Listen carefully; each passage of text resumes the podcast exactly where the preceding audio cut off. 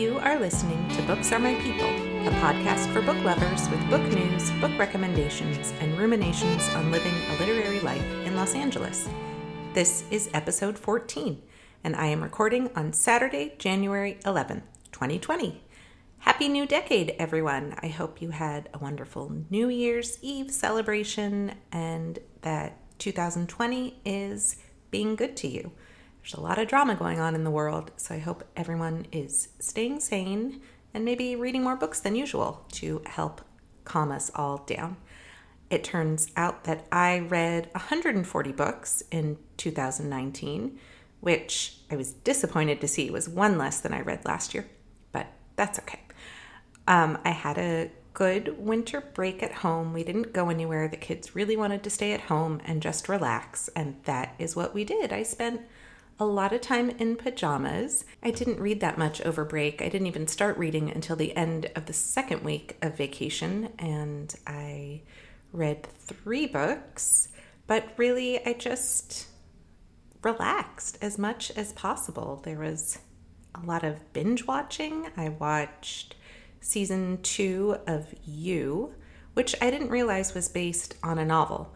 Um, but I watched the first season and I liked it. It's a literary thriller and it is based in New well, the first season's based in New York and it's about a man, a young man in a bookstore who um, becomes obsessed uh, by these women who he meets in his life. Um, but there are a lot of literary references and it's sort of a literary, geeky suspense show. But I really liked the first season, so I binge watched the second season, which takes place in Los Angeles and pokes a lot of fun at uh, LA living, which I was happy to do as well.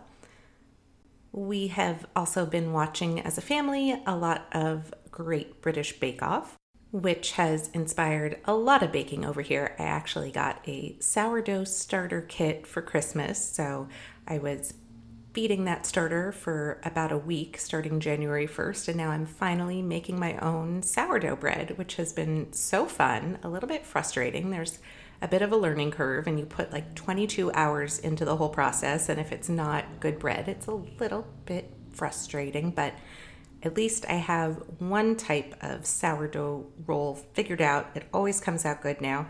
And now I am working on baguettes, which are very hard, and I'm very impressed with the French and how they make a mean baguette because mine was undercooked and a little mealy. And the third show that I wanted to mention was one that I actually had no interest in watching. I didn't think it looked good. Some of the reviews I read were not that good. And I'm like, you know what, let me just try and form my own opinion and I ended up loving it and watching the whole season.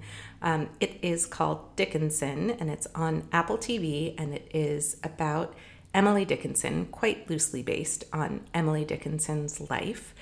And it's just very, very bizarre, it's sort of made for literary weirdos like myself. So it feels like it was made for me. It's it's dark, it's maudlin, it's irreverent. Emily Dickinson is this teenager who is stuck living at home. She doesn't have a lot of options because she doesn't want to get married and she really wants to be a poet, but her father thinks that's just beneath them and he's embarrassed by the whole thing. Um, she often sees death in her visions, and death is, of course, played by Wiz Khalifa. And there's a lot of great music. The soundtrack is phenomenal. And uh, so far, my favorite episode was one where they host a house party because their parents go out of town, Emily and her brother and her sister. And it sort of feels very much like a high school kegger, but of course, instead of a keg of beer, they're doing drops of opium and dancing around to music in their period piece costumes. So I really enjoyed it. I watched the whole thing, and um, I guess other people are enjoying it as well because I just read that it was renewed for a second season.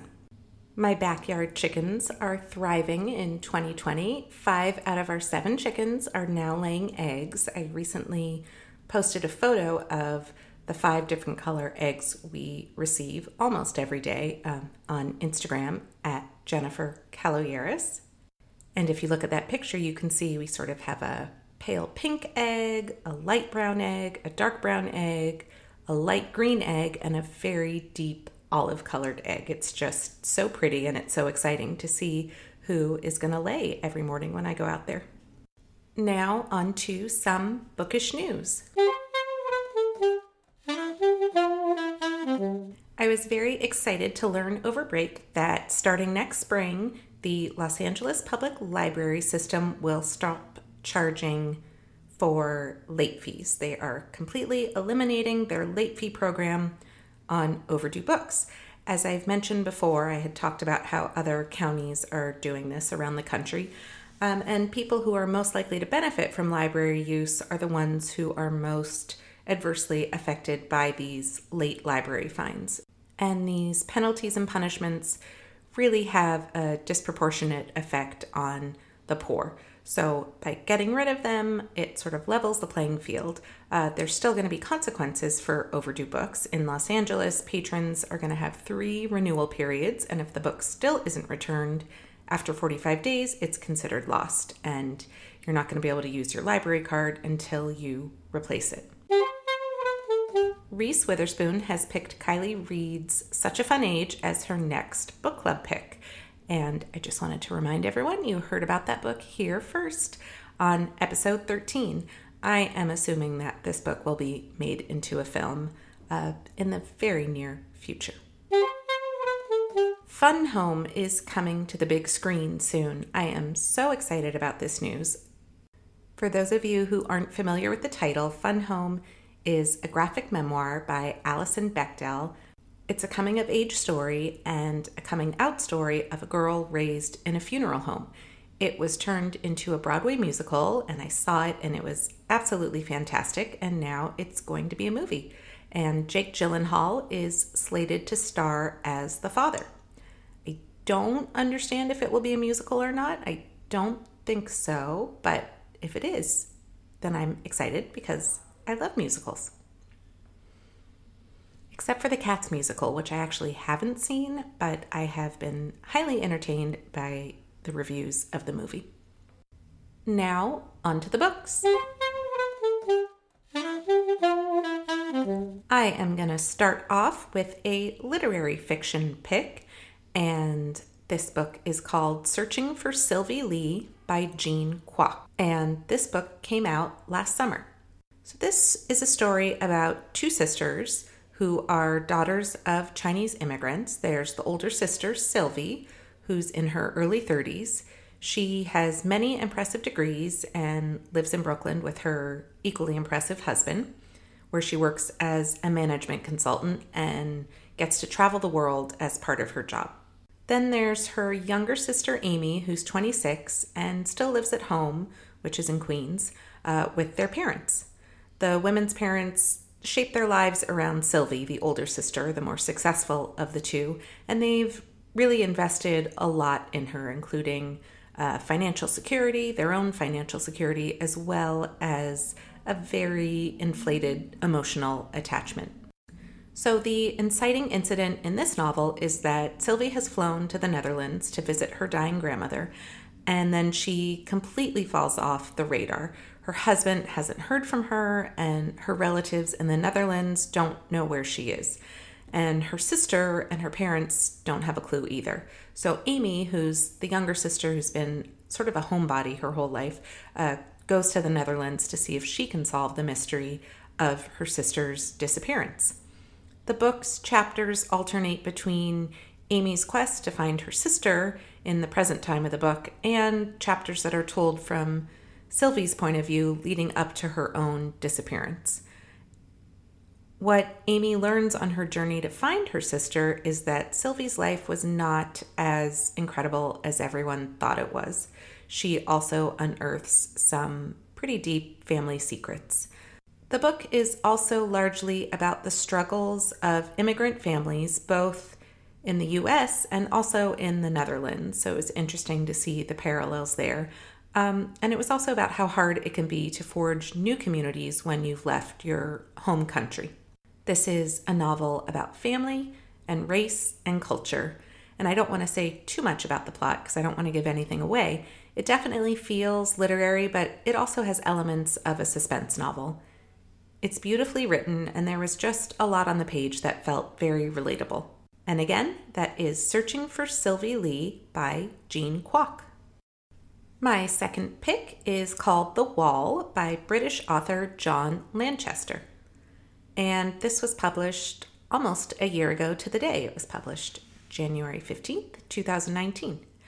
So, the first thing I thought of when I read this title, of course, was President Trump's pledge to build a border wall.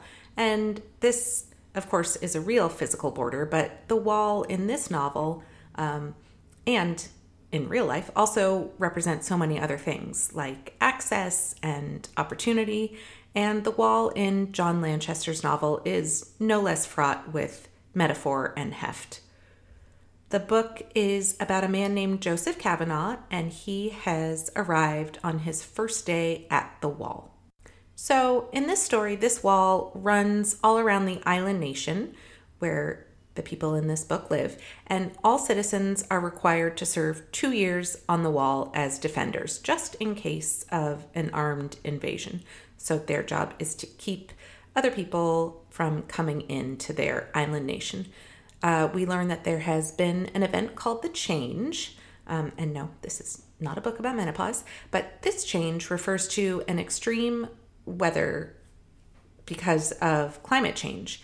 Um, the wall also works to keep out water because the ocean water is rising. So, different characters blame different people for their nation's current position.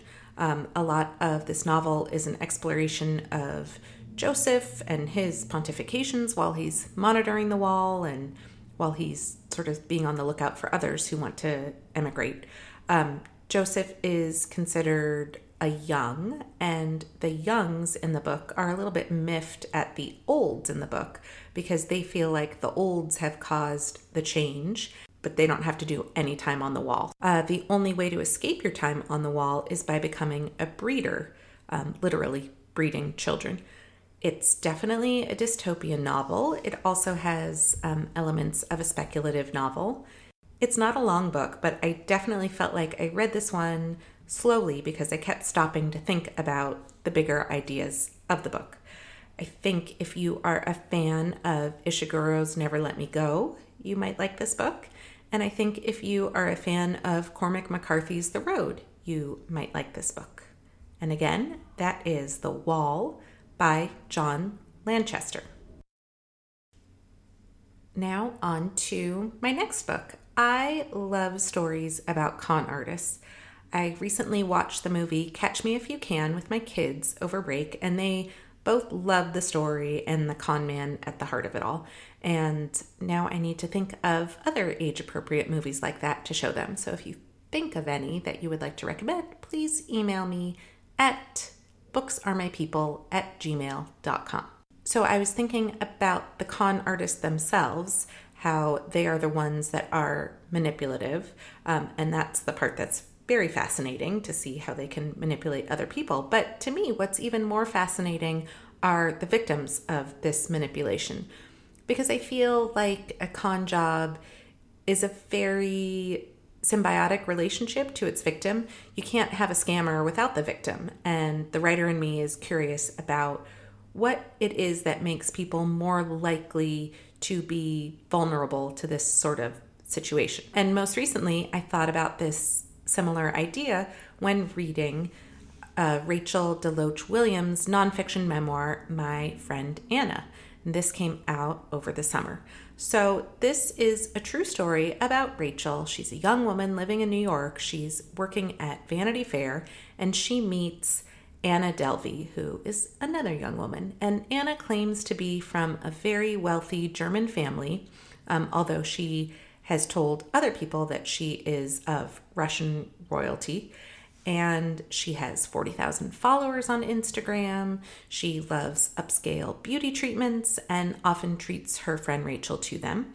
Um, and she also pays for Rachel's private training sessions as well as very fancy meals multiple times a week. And Rachel kind of knows there's an imbalance in their relationship in terms of a power dynamic. And she also feels like she just sort of has to go along with whatever Anna wants since Anna is the one uh, fronting the bill. Basically, as the story goes on, Rachel starts to lose herself in this relationship. And things really come to a head. And by the way, I'm not spoiling anything because all that I'm about to talk about happens within the first chapter of the book, and then we sort of ricochet back in time to the start of their friendship. Um, anyhow, so all of this comes to a head when the duo take a trip with friends to Marrakesh in Morocco, and they're staying at a beautiful riad with a personal butler. And Anna can't find her credit card, so she asks Rachel to please give hers to the hotel just so they can keep it on file. Um, and as soon as she finds her card, she'll be sure and take Rachel's off the bill. Well, this never happens, and Rachel, who's just trying to scrape by with her job in New York, uh, receives a $60,000 credit card bill. And Anna is no longer anywhere to be found. And we learn that Rachel isn't Anna's only victim. So, truth be told, it's not the most fascinating scam artist story out there, but it was engaging. And the only place where I felt like it fell a bit short was the author, Rachel's ability to articulate her own involvement in the situation. And I don't know if this has to do with age or the fact that this happened pretty recently um, in the grand scheme of things. So, to go back to this idea that I mentioned about there being a degree of symbiosis in a con job, um, I just felt like it would have been interesting for her to reflect more on the psychology behind why she was ripe for this sort of manipulation. But nonetheless, I found it a quick and interesting read, and that is Rachel DeLoach Williams' nonfiction memoir, My Friend Anna. My next pick is a young adult novel that came out in September of 2019, and it's called The Grace Year by Kim Liggett. This is another dystopic novel about a 16 year old girl named Tierney James and in her community, people believe that girls and women harbor magic, especially when it comes to their abilities to manipulate men. So the town has a ritual whereby every year, all of the men in the village who want to get married pick a woman to marry, and all of the 16 year olds, it's so creepy, all of the 16 year olds are lined up, and then the interested men present the girls they're interested in with a veil. So, if you are presented with a veil, you know that your future is to marry the person without question or choice um, who hands you the veil. And if you are not presented with a veil, then you end up on a different track that includes uh, life in a labor house or far worse. So, Tierney James is totally not interested in getting married. She doesn't care that she'll be in a labor camp. She just does not want to get married. Um, and to her shock and horror, she ends up receiving a veil. But whether or not you get a veil, if you're 16, you have to spend the next year before you get married, um, which is what they call their grace year, living in the woods for a full year as a means to rid themselves of their magic. So it feels a little Lord of the Rings, Hunger Games style, trying to survive in the woods for a year. There are many dangers out in the woods, and the girls have to find their own way, make their own food, gather their own water. They have to do everything themselves. Um, but on top of just the survivalist aspects of the novel, there are also poachers who live out in the woods who are poised to steal the girls' body parts because their bodies are said to possess magic and allegedly have healing powers. So in this case, I think it's about 33 girls who go out into the woods together. And even though they all vow to make it through the ordeal together, unified, little fractures start to form within the groups. There's sort of splintering of different cliques. And this affects the young women and their ability to stay united. It felt like a Handmaid's Tale light. Um, and again, that is The Grace Year by Kim Liggett. My next pick also came out last summer. Clearly, I did some catching up on last year's reading over the break, and it is called Tell the Machine Good Night by Katie Williams. This book definitely falls under my favorite subgenre of books I like to call weird and wonderful. And if you want more of those kind of books, episode number four is entirely dedicated to these sorts of books. But this one is about a woman named Pearl who works for a company called Apricity, which makes a machine that can tell you what you need to be happy. You just swab your cheek, and within minutes, you get your result. Sort of like a 23andMe for happiness. So, for some, the machine might tell you to get a dog, and if you do that, you'll be happy. For others, it, the machine might tell you to cut off the tip of your index finger. And no matter what it says, people listen because the machine, of course, is never wrong. Pearl has a child named Rhett, and he struggled with anorexia. Um, and there's also Pearl's ex husband and her boss and her friend, and they're all players in this very odd novel.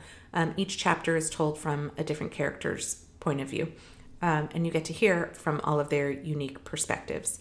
The novel reads sort of more like little vignettes from Pearl's life as opposed to a traditional linear novel, and the prose has a very dreamlike quality to it. But it makes you want to spend time with these strange people living their strange lives. And I do love a good workplace story. I generally just love the relationship between Pearl and her son. She's always trying to do the right thing for him, and even if she isn't actually doing the right thing, um, her heart's in the right place. This is definitely witty satire and a commentary on technology in the age of instant gratification. And again, that is Tell the Machine Good Night by Katie Williams. And that is all from me this week. I feel like I have not recorded this podcast in so long, even though I, I think it's still, I've been on a two week schedule. It just seems like a very long time, but I am back at the library getting a lot of books, have a lot of new releases that I am reading that I can pass along to you in the next coming months. And that is it. As always, all of these books are listed in the show notes section of the podcast, or you can visit booksaremypeople.com. If you like what you hear, please take a moment and rate this show on iTunes so that other listeners can find me. I'll be back in two weeks, and in the meantime, I hope you all have a wonderfully bookish week.